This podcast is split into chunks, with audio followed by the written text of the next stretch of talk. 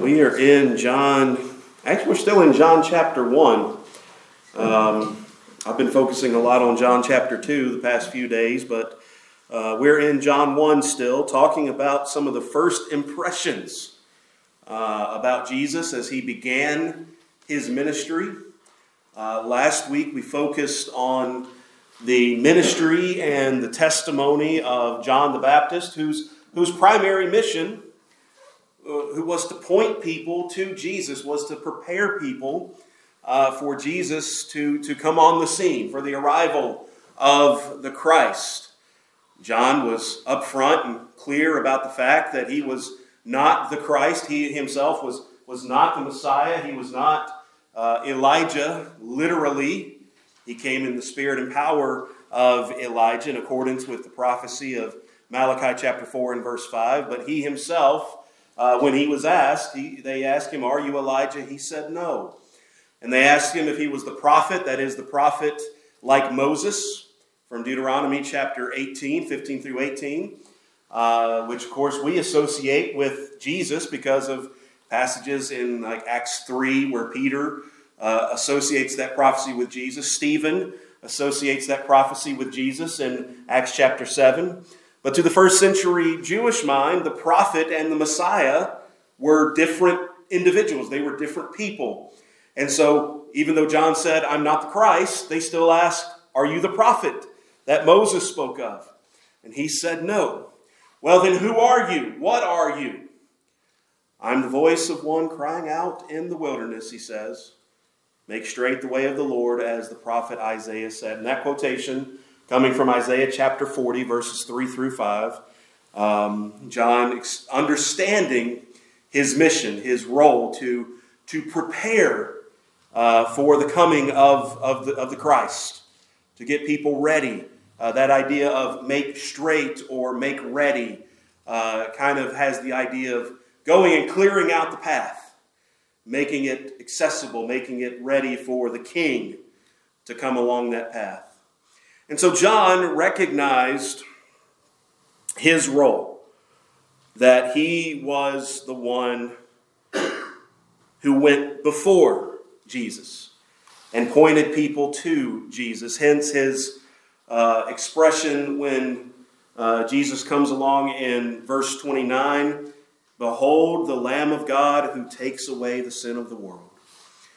John goes on to elaborate a little bit further. He was before me recognizing that Jesus was, uh, before he was a man, that he was with God, as, as John says in you know the beginning of this of this book. In the beginning was the Word. The Word was with God. The Word was God. John recognized that. Uh, John the Baptist recognized Jesus' eternal existence. He said, "I didn't know him." We had a good discussion about that last week. Exactly what did John mean when he said, "I don't know him"? Uh, he knew who Jesus was, obviously. He, even when Jesus came to be baptized, what did he say? I need to be baptized by you.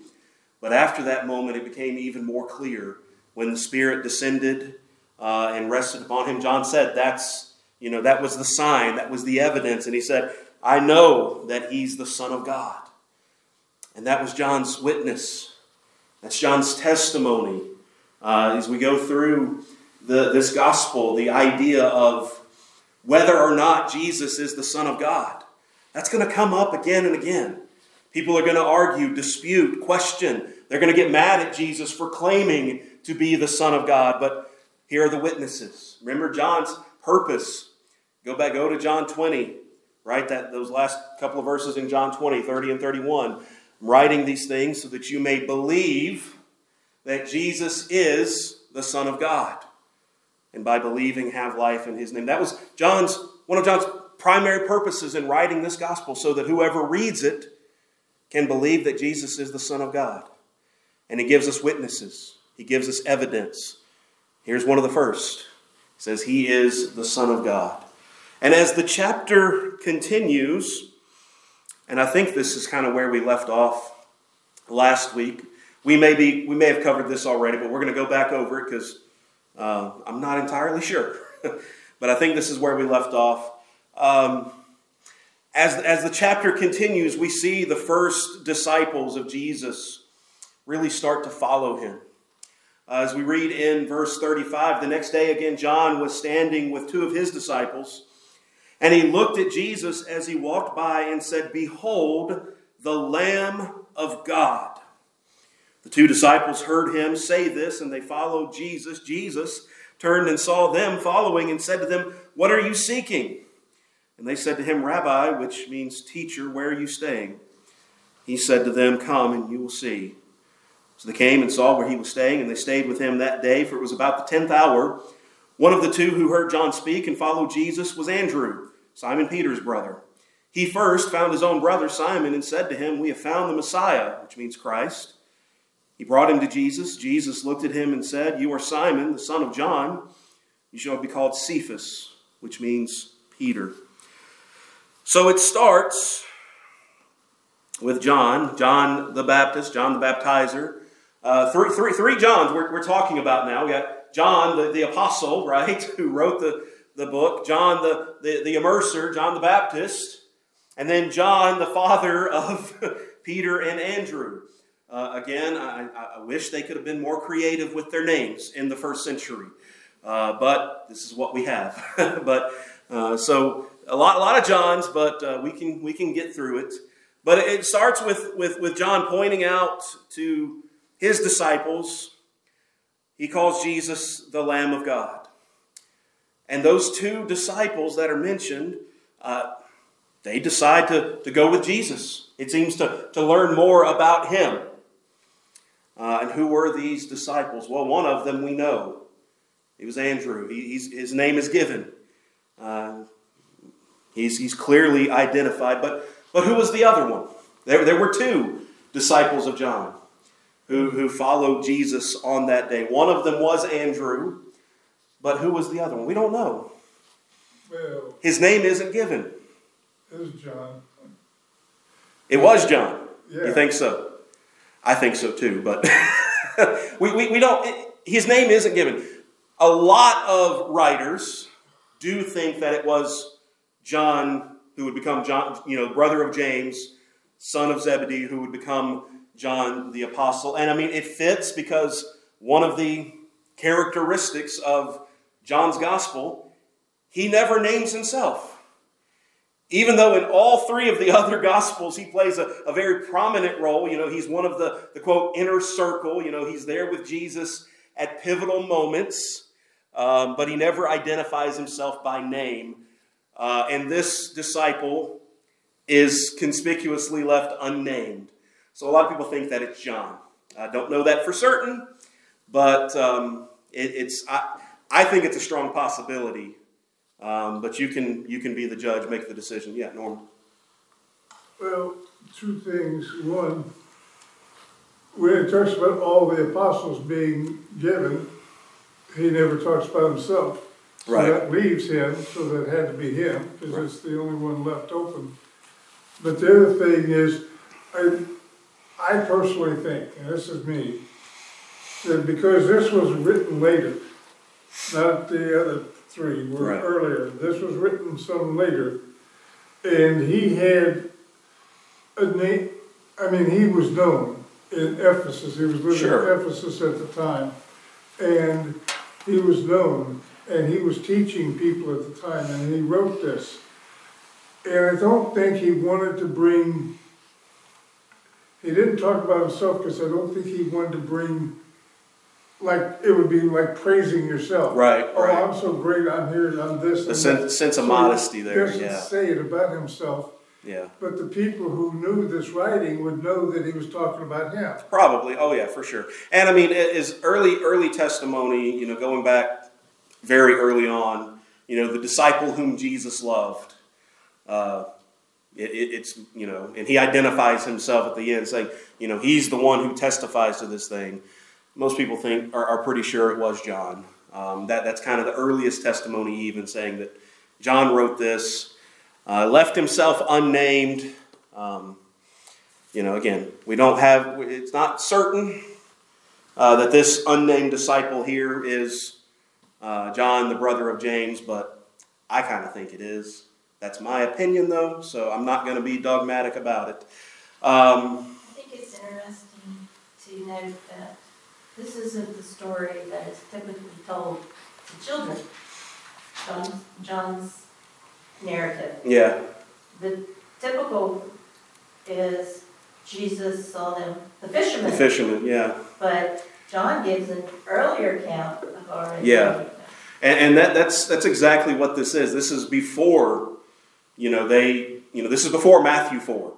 This is before Jesus encountered them as fishermen, which helps explain perhaps why they were so ready to just get up and leave everything. I mean, you know, this guy, if this guy shows up on the on the bank and you don't know him from Adam, and he says, "Hey, y'all, come follow me," now I'm gonna be like, "Who is that guy?"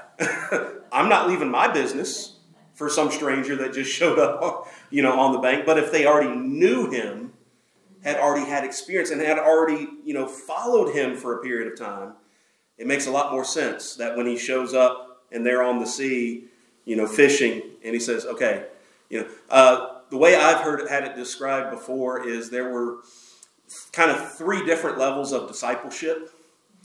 And when we did Life of Christ several years back, we kind of covered this because we were covering all of the Gospels together. Uh, there is this initial call, and it's kind of you know kind of loose, like, "Hey, come and come and stay with me for a while. Come and come and visit with me for a little while. Come come and learn a few things." But then in Matthew four, when he sees them as fishermen, he's calling them to like a higher level. Come and I will make you fishers of men. You know, you're going to be more than just casual disciples. You're going to come and be, you know, formally my disciples, kind of like a rabbi taking on students. You know, you didn't go to the rabbi and say, hey, I want to learn from you. The rabbi came to you, said, come learn from me. That's what Jesus was doing. And then later on, he goes even a step further and names them apostles and sends them out to do work uh, for the kingdom. So, kind of a rough outline of that. But um, But he gives them, Matthew's account is like you said, a- another layer. Right. Whereas in Mark and Luke take it the step further where he shows them a sign yeah, by having them cast their nets on the other side. yeah, and you, you get you get all of those stories together, you get the whole picture, right? um, but With, it mentions Andrew, now it says the unnamed disciple, we pretty much think it's John, but yeah, uh, let's leave that. But these two were there with John the Baptist, they were, and they were following him now. Whether it's John or not, John was a fisherman, I forget, was Andrew a fisherman? I can't remember. I believe so. I believe he was there with Peter. Yeah, he was there with John Peter in the boat. It was with his family's business. Yeah, So he might have had free time and, and with Andrew to go and follow John the Baptist a little bit when he went out, and then he would go back. So they probably talked to the other people, like, um, Peter and some other people, you know. Yeah. How did, uh, uh, Levi?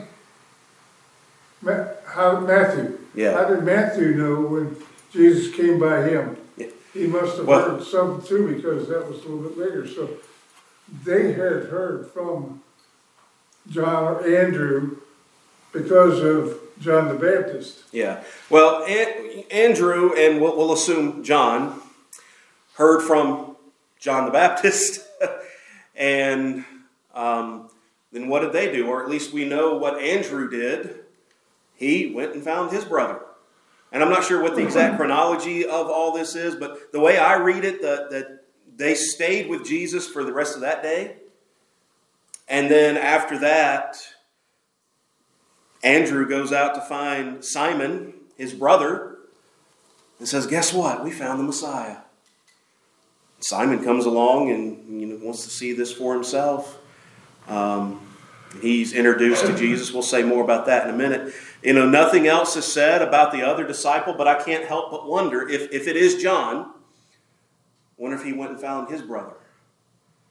Maybe told him the same thing. We found the Messiah. Because both of them later on in Matthew 4, when they encounter Jesus from their fishing boat, they both get up and follow him. So they both had familiarity with, with, the, with the Messiah at that point already. Again, speculation, I'll admit, but it's, it's a curious thing. It's something to, to wonder about. Uh, again, all four men Peter, Andrew, James, John, they were those fishermen that we read about over there in Matthew 4. Can, Jesus said, I'll make you fishers of men. can we note that they spent the day with him and that, then they went to, but it doesn't say anything about he called them at that time to be his apostles. Not really. Later, Yeah, I mean, well, when we get into the next chapter, he does have disciples. Uh, they're not named, but he did have some people that seem to already be following him to some degree. How, how deep that went, I don't know. You know, John's gospel is very different. John, you know, skips over a lot of the stories that we already have. I guess he's expecting us, you know, kind of fill in the gaps, you know, where those things were. Um, but I mean, he, he also has his purpose, though. You know, his purpose isn't to tell us every detail. His purpose is to give us the evidence so that we know that Jesus is the Son of God. Yeah, Brace? I don't want to get too off topic, but why does John the Baptist not follow Jesus? Is it kind of he had already fulfilled his purpose? That's a good question. I don't like Here's know. the guy, and then the others go, and he just kind of hangs back. I Um, mean, you could assume he hangs back. It doesn't say he does. It doesn't say he goes with them. yeah. he wasn't supposed to, from everything I've read and studied that, John the Baptist wasn't supposed to, he was there, one calling in the wilderness, the way he lived. This was his calling. This was what God did with him with the Holy Spirit that he Yeah. had with them. And he wasn't supposed to do that because people now knew him. And if he was with Jesus, then they might take him as being the number one instead of Jesus. Hmm. So he had to go away, and that's why it, he was executed. Yeah. I mean, I mean, God works in mysterious ways. We just have to think that He served His purpose, and now Jesus is here. So it says, "I must be greater." I Does John the Baptist say that? Uh, you must be greater. I must be lesser. Yeah, John in chapter 3, he must increase, I must decrease. And that's And that probably has a lot to do with it. You know, he, he's supposed to take the, you know, he's been at the front, you know, pointing people to Jesus, but now he's supposed to take the, I guess you can say, the backseat role, you know. And eventually, you know, he's no longer going to be there. He's going to be arrested, uh, remain in prison for a time, and then be killed. Um, we can, you know, speculate about any kind of divine purpose behind that. Ultimately, he's killed because Herod was angry. Herod's wife, brother's wife, sister, that whole family has a very disturbing dynamic. Um, she was upset and wanted John dead. That's the ultimate reason. It was there some other divine purpose? Um, again, we can speculate, but we can't say for sure. But here we have, you know, possibly four of the first disciples of Jesus following him. And talk a little bit more about a couple of them. First of all, Andrew. I think Andrew, unfortunately, kind of gets overshadowed among the apostles because, you know, he's not one of the quote unquote inner circle. Um, there's not a whole lot said about him in the book of Acts. In fact, he may, uh, may only be mentioned in the listing of the apostles in Acts chapter 1, then his name may not come up again. I, would have to go back and double check that, but I think that's the case. You know, he, he gets overshadowed by his brother and by James and John and, and some of the others that whose names we, we know more. I mean, we know Andrew's name because he was the brother of Peter, right? Because he was there in the boat when Jesus called them uh, on the Sea of Galilee. But here is someone who I think is an example for us because he may not be one of the better known disciples of Jesus, but definitely he deserves to be commended because just about everywhere we see Andrew, he's bringing someone to Jesus. Right? Andrew brought Simon. You know, think, think about that. Think, think about, you know, who Peter was. And I'm not trying to put Peter up on a pedestal above the other disciples, but let's face it, especially in the early days of the church, you know, his role, at least as far as we can see, is much more elevated, right? He was the one who kind of spoke out among the re- above the rest on Pentecost. He's the one whose story we follow uh, in the first few chapters of Acts, Acts chapter 3, and, and going on, you know, we get into Acts 8 and 9. He's the one who first preaches in Acts chapter 10 to the Gentiles. But where did Peter first hear about Jesus? Andrew. From Andrew. Just imagine, you know, know and, and I know we're talking in hypotheticals now, but just imagine if Andrew had said, Oh, he's not going to care about this. Can you imagine? On top of that, later, one of the most famous stories in Jesus' ministry, told in all four gospel accounts when he fed the 5,000. John's going to tell us it was Andrew who brought the boy to Jesus that had the, the five loaves and the two fish. You imagine if Andrew hadn't been there? And then, still later, and this is almost kind of a, a passing reference, but we'll talk more about it when we get there in John chapter 12. There were some Greeks who were in Jerusalem uh, at the time of the Passover, and they wanted to know Jesus. They talked to Philip first of all, but Philip came to Andrew, and Andrew and Philip brought them to Jesus. So he's always bringing someone to Jesus. Every, almost every time, I maybe I shouldn't say almost every time, but many times we see him, especially in John's gospel. He's bringing someone to Jesus.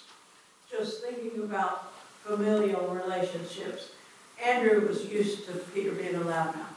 always, I mean, he, he's always probably had Yeah. a back seat to Peter, or Simon, or whatever he wanted, he called him. And so that he was used to being in the background.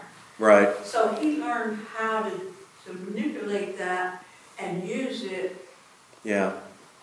for That- Jesus' advantage. That's an interesting thought. I hadn't really, I hadn't really thought about that, and and I laugh because you know Peter, you know the bold and brash character that he is, but you're right. Andrew probably would have known all about that, um, and would have probably had years of practice.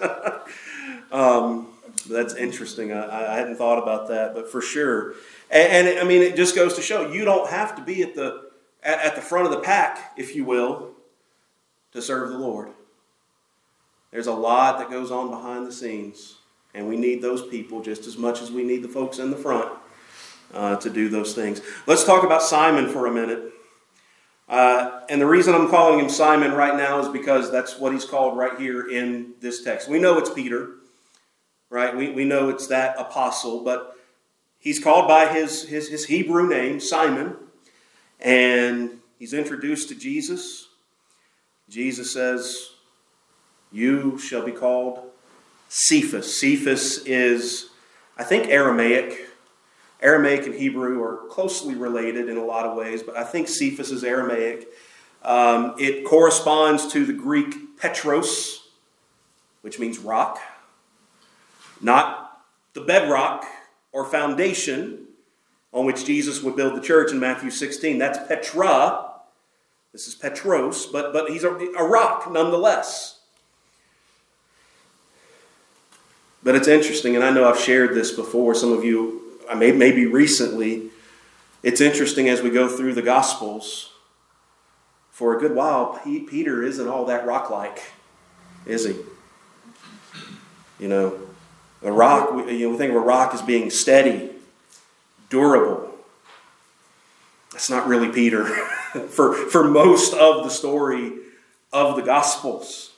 He of puts his foot in the mouth. He certainly is good at that. Um, but later on in his life, when we get to the book of Acts, you know, it was, it was Peter there on the day of Pentecost. No, these men aren't drunk. Let me tell you what's happening. Right? So he quotes from the book of Joel. He goes to other passages in the Old Testament to tell them about the Savior, about the Messiah who has come. It's Peter you know, there in Acts chapter 3, with the man who, who, who had been lame, and he heals him and begins to preach the name of Jesus. In Acts chapter 4 and 5, when they're arrested, Peter tells them, you know, we're, we're, we're, we're going to keep doing what we've been commanded to do. We must obey God rather than men. And of course, Peter, who preaches the gospel to Gentiles first. And when he gets back to Jerusalem, there was people who had a problem with it. Peter stands firm on what God had sent him to do. So he wasn't always a rock. Maybe Jesus wasn't so much commenting on who Simon was at that moment, but who he would become later on in his life. And maybe there's something there, a bit of application to take from that. You know, sometimes we look at ourselves, we see the flaws, right? We see the shortcomings. And I'm not saying that we, we should just look in the mirror and be like, oh, yeah, everything's okay. But despite all that, Jesus knows what we can become, just as he knew with Peter. And I don't know about you, but I find that very encouraging. Because uh, I, I look in the mirror, say, There's hope for me. exactly. Exactly. I mean, it, it's it's a little bit like, you know, Paul over in 1 Timothy 1, you know, I'm the chief of sinners, right? And I became I was given mercy so that others might know, hey, you can receive mercy too. I look at Peter. yeah, sometimes I put my foot in my mouth. Sometimes I'm not as sturdy or strong as I should be. But he did it. I can do it too. There's hope for, like you said, Gene, there's hope for me. Uh, and Jesus knows. Jesus knows what I can become. And I should take comfort in that. I should take peace in that. He was sort of outgoing, so he probably was outgoing a lot. I mean, I'm not gonna get into it, but there's a number of examples like that. He did something, uh, brash that he shouldn't have done. Yeah. Uh, and several times he does that. Uh, and Jesus even uh, rebuked him once because of that. He, he, he definitely wasn't afraid to express his opinion. um, that, like she says, and that was a good idea, because that's sort of what I was gonna say. Andrew was probably always in the back, but he, he was in the back thinking. sure. It seemed like, you know, after the day of Pentecost, yeah, the Holy Spirit was in Peter and he was brash and did that. But the rest of them too could get out and preach and probably. Oh, absolutely. We just, we don't hear. That, that, and and that's something to keep in mind, and this is kind of an aside, but we'll, we'll, I'll say it and then we'll, we'll, we'll move on. That just because we don't read about most of the apostles after Acts chapter 1 doesn't mean they weren't out there doing something. They were out there working. There, there's a lot of uninspired tradition, you know, of, you know, this apostle went here, this apostle went there, you know, on and on. But, you know, and I don't know if any of that can be confirmed, but there is a lot of, you know, historical or, like I said, tradition regarding those things. But, you know, again, just because, you know, Peter and John and Paul kind of get the spotlight doesn't mean that Andrew wasn't out there, you know, preaching, teaching. For the time that, you know, he was alive, James was out there, and, and Philip, who we're about to talk about, and, and the other apostles, yeah, they were out there too. They were out there doing the work as well. But let's move on because I want to get to, I, want to at least get to the end of John chapter 1. Um, and I, I was hoping to get into chapter 2. We, we, we may or may not get there, um, but that's okay. That's okay. I, I appreciate the discussion. I'm glad we can do this. We, we study together, we learn together, and, and, and that's a good thing. But, but moving on to the, latter part of John chapter 1, uh, beginning in verse 43, the next day Jesus decided to go to Galilee. He found Philip and said to him, Follow me. Now, Philip was from Bethsaida, the city of Andrew and Peter. Philip found Nathanael and said to him, We have found him of whom Moses in the law and also the prophets wrote, Jesus of Nazareth, the son of Joseph.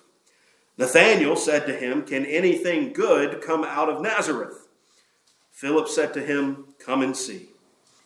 Jesus saw Nathanael coming toward him and said to him, Behold, an Israelite indeed, in whom there is no deceit. Nathanael said to him, How do you know me? Jesus answered him, Before Philip called you, when you were under the fig tree, I saw you. Nathanael answered him, Rabbi, you are the Son of God. You are the King of Israel. Jesus answered him, Because I said to you, I saw you under the fig tree, do you believe? You'll see greater things than these. And he said to him, Truly, truly, I say to you, you will see heaven opened and the angels of God ascending and descending on the Son of Man. So now we're going to shift to another pair of men, uh, Simon and Andrew. We, we mentioned them. Maybe James and John were included in that earlier chapter or earlier section as well. But now we shift to Philip and Nathaniel. Uh, Jesus has his his uh, you know his his he's put Galilee into his GPS. That's his destination. That's where he's headed. Much of his ministry is going to be conducted in Galilee. If you read the Gospels of Matthew, Mark, and Luke, they focus primarily on Jesus' work in Galilee. They don't really talk much about what happens in Judea, in Jerusalem, until that final week of his life. John's focus is going to be much more on things that happened in Judea, in Jerusalem. That's not to say he's not going to talk about things that happened in Galilee, but his focus is going to be mainly elsewhere. But for the moment, we're heading to Galilee. Uh, he finds Philip, who is from Bethsaida. I have a map that we probably won't get to tonight, but maybe when I pull that up, we can. Uh, I'll show you where Bethsaida is. It's kind of uh, around the Sea of Galilee. It's up there in that northern region. It was the hometown of Simon and, and Andrew. Is that what it, I think is what it said? Um, I had to go back and, and look at Andrew and Peter, using the name Peter now. Um, and Jesus finds Philip and says to him, Come follow me. Now, I don't know, maybe Philip had heard something from Andrew or, or Peter, because you know they're from the same town. Maybe they knew each other. Maybe not. I don't know. Anyway, Jesus finds him, says, Come follow me. Philip goes and finds Nathanael and tells him, we, we found we found the one that Moses and the prophets wrote about. Talking about the Christ, the Messiah. His name is Jesus. He's the son of Joseph. He's from Nazareth. And how does Nathanael respond? Can anything good come out of Nazareth? You know, uh, Nazareth, it seems, didn't have much of a reputation. Uh, we all know places like that, don't we? Let, us be honest. Uh, we all know places where if we hear something, you know, we hear something bad going on in that area, we're like, oh yeah, that's just par for the course. Nazareth seemed to have that kind of reputation. Can anything good come out of Nazareth? For Nathanael, it's the last place he would have expected the Messiah to come from.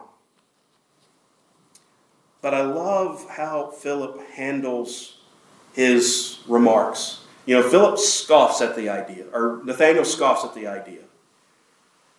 Philip just says, Come and see. Come and see for yourself, is, is, is the idea there. And oh, how much there is in that short three word statement. Come and see. Y'all, that's the message that has to be at the heart of our evangelism. Come and see Jesus. Are there issues that need to be addressed from time to time? Most certainly there are. We do need to preach the truth about, you know, things that are going on in the world. We need to handle the issues, but the primary message come and see Jesus. That's where it's got to be. And, and if and when people truly encounter Jesus, when we introduce them to Jesus in the scriptures, and hopefully we're showing them Jesus through, through our lives. We've kind of been talking about that on Sunday night in Colossians 3. But when that happens, if they've got a heart that's ready to receive Him, now, now we understand the soil has to be good soil, right? Matthew 13, there's that parable there. You know, we know, you know, We're just called to sow the seed, not to be soil inspectors. But we, we have to understand if the soil is good, if they've got a heart to receive Him, then their response will be like Nathanael when he met Jesus You're the Son of God, you're the King of Israel. But And yes, there is another witness. Jesus is the Son of God. John continues to build that case so that you may believe that Jesus is the Son of God and by believing have life in his name. I'm always interested in, and Phil said, come and see. When he got there, Jesus says, and this is the one, that, uh, behold, an Israelite indeed, whom there is no deceit. He knew that Nathaniel was such an honest person, Yeah. and there was no deceit. And then he says, how do you know? How do you know who I am? And he says, I, I saw you under the fig tree." Then he says, You're the Son of God. Yeah. But it's that interaction, you know, Nathaniel had a good heart. You know, he was he was skeptical at first, right? When he heard Nazareth, but then when he saw the evidence, when he met Jesus, he said, Oh, now I get it. And the same for is Yeah. if they had, if they knew the law, if they knew this old test, it says Jesus was born in Beth, it says he was born in Bethlehem. In that, so now he's coming from Nazareth. Well, don't forget, say, thirty some years has passed since he's been born, Yeah. and the fact that he was actually born in Bethlehem and now living in Nazareth Yeah. was lost. Yeah, and, and that, that might come up a little bit later on in in, fu- in a future Yeah. chapter, because I think his being from Galilee is going to be something that gets brought up in another occasion, um, rather than you know Bethlehem. But uh, Nathaniel recognizes Jesus is the Son of God. He he. He, he hears what Jesus says, and you know Jesus remarks on that because because you've seen this now. Now you believe. You're going to see greater things than this. You're, you're going to see greater things than this. And, and Jesus makes a statement there in, in verse 51. Might seem a bit strange when you first read it. Truly, truly, I say to you, you'll see heaven open and the angels of God ascending and descending on the Son of Man. Now, if you have a, a working knowledge of the Old Testament, you might recognize that reference. Anybody know where that might come from? A little bit louder. Jacob. Jacob had a dream. I can't remember exactly what chapter it is in Genesis, but he had a dream. It was at Bethel. And he, he well, it was before he named it Bethel for this reason, but he had a dream and he saw a ladder, or some versions say a stairway, extending in, you know, from the earth to heaven and, you know, from heaven to earth. And there were angels going up and down, ascending and descending on that, on that ladder. And now Jesus kind of brings that idea into his ministry, into his life. You're going to see angels ascending and descending upon the Son of Man. What Jesus does, he puts himself in the place of that ladder. He's the one that connects heaven and earth. He's the one. And again, that's a theme that we know gets explored time and time again in, in John's gospel. You know, John, John writes a lot about the same stuff. he, he repeats his themes. He's hammering this home. Again, it's kind of like being, you know, in a courtroom and he wants you to recognize all of these different pieces of evidence, and so he keeps coming back to them. Jesus is the Son of God. Jesus is the connection between heaven and earth. You know, you go over to John 1 and verse 18, he makes the Father known. John 14 um, and verse 6, I'm the way, the truth, and the life. No one comes to the Father except through me. And then a little bit further down, verse 8 or 9, you know, if you've seen me, you've seen the Father. And there are other examples that we'll look at. Maybe something to be on the lookout. Look for times when Jesus is, you know, for lack of a better word, bridging the gap between heaven and earth. Oh, yes, Nathaniel would see even greater things than Jesus knowing who he was before he showed up. Three minutes. Questions or comments? There's, I have a footnote about, um, when Jesus says, in whom there is no guile. Uh-huh. And it refers back to Jacob again, when he is accused of, with guile, um, tricked his brother. Okay. So he's saying that this, you are equal Okay. to Jacob, who had no guile Yeah. at first. Yeah. And, and Nathaniel, being a Jew, would know that reference.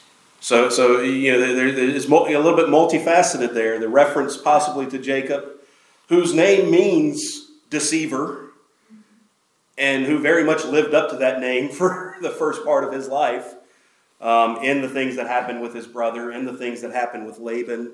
Uh, of course, he was deceived by Laban, but he did some stuff of his own too. Um, but um, that's an interesting connection. I want to look more into that. Not that I doubt you, but I, just I want to I want to study that a little bit more. That's twenty. I knew it was twenty something. Couldn't remember exactly. It was in third, twenty-eight. Okay. And twenty-seven is where he's, he's called with guile, talked about with guile. Okay. tricked his brother. Yeah, he, he certainly did that. Um, we're not going to get into John chapter two tonight. Uh, we would get like half, a, you know, not even half a page in uh, to notes, and then we would be done. Uh, real quick, because this was the next slide. Um, as I promised, uh, Bethsaida is right there, just on that tip top part of the Sea of Galilee. And I think recently there may have there have been some like some archaeological work going on in that area trying to find like the exact site of Bethsaida because it's not in, exactly sure. And We know it's in that region, but exactly where it is, we're not entirely sure. But there's been some work being done. My footnote Great. also said that he, Nathaniel was from Cana. That's right. We were going to talk about that in chapter two. There, there is a house there in Bethsaida that some believe, and it's got a picture of the basement where they think early Christians met as the home of, uh, many believe there in Israel, is the home of, of Peter and his mother, right there by temple in Bethsaida. So it's, at least that's, a lot of people are going to look at it there. And Also, I think the, uh, tarnishing of the name of Nazareth may come because of the tension between Jerusalem and Samaria. Um, and Nazareth being so close to Samaria that it was, for a long time, there was a lot of dissension between those two areas. Oh, sure. I mean, and you know, I'm pretty sure. Now, I don't know how this applies since Nathaniel himself was a Galilean, but a lot of folks in Judea kind of looked down on Galileans, like they were, you know, country bumpkins, for a, for a lack of a better word. You know, uh, you know they. You see that several times. There's questions about, you know, how can the apostles know all this? Because they're Galileans. You know, it was assumed they were uneducated or, or, or less educated than the Judeans were. Um, but then, of course, Nathaniel himself was, he was from Bethsaida in Galilee, so I don't know uh, regarding that. Maybe he lived in Judea for a long time and it rubbed off on him. I don't know. Uh, anyway, we're out of time, so I'm going to have to put a stop on it there. We'll be in John 2 next week uh, and talk about Jesus' first miracle and hopefully talk about his uh, cleansing of the temple in the latter part of John 2. Should be an interesting study. I'm looking forward to it. But thank you for your time and attention this evening. Thank you for your comments, your questions, and uh, I, I do enjoy when we can, you know, have a study together. Uh, that is that is a good thing. It, it, it's difficult sometimes, but it's a good thing. So thank you so much, and uh, we'll we'll we'll stop there. Pick up next week.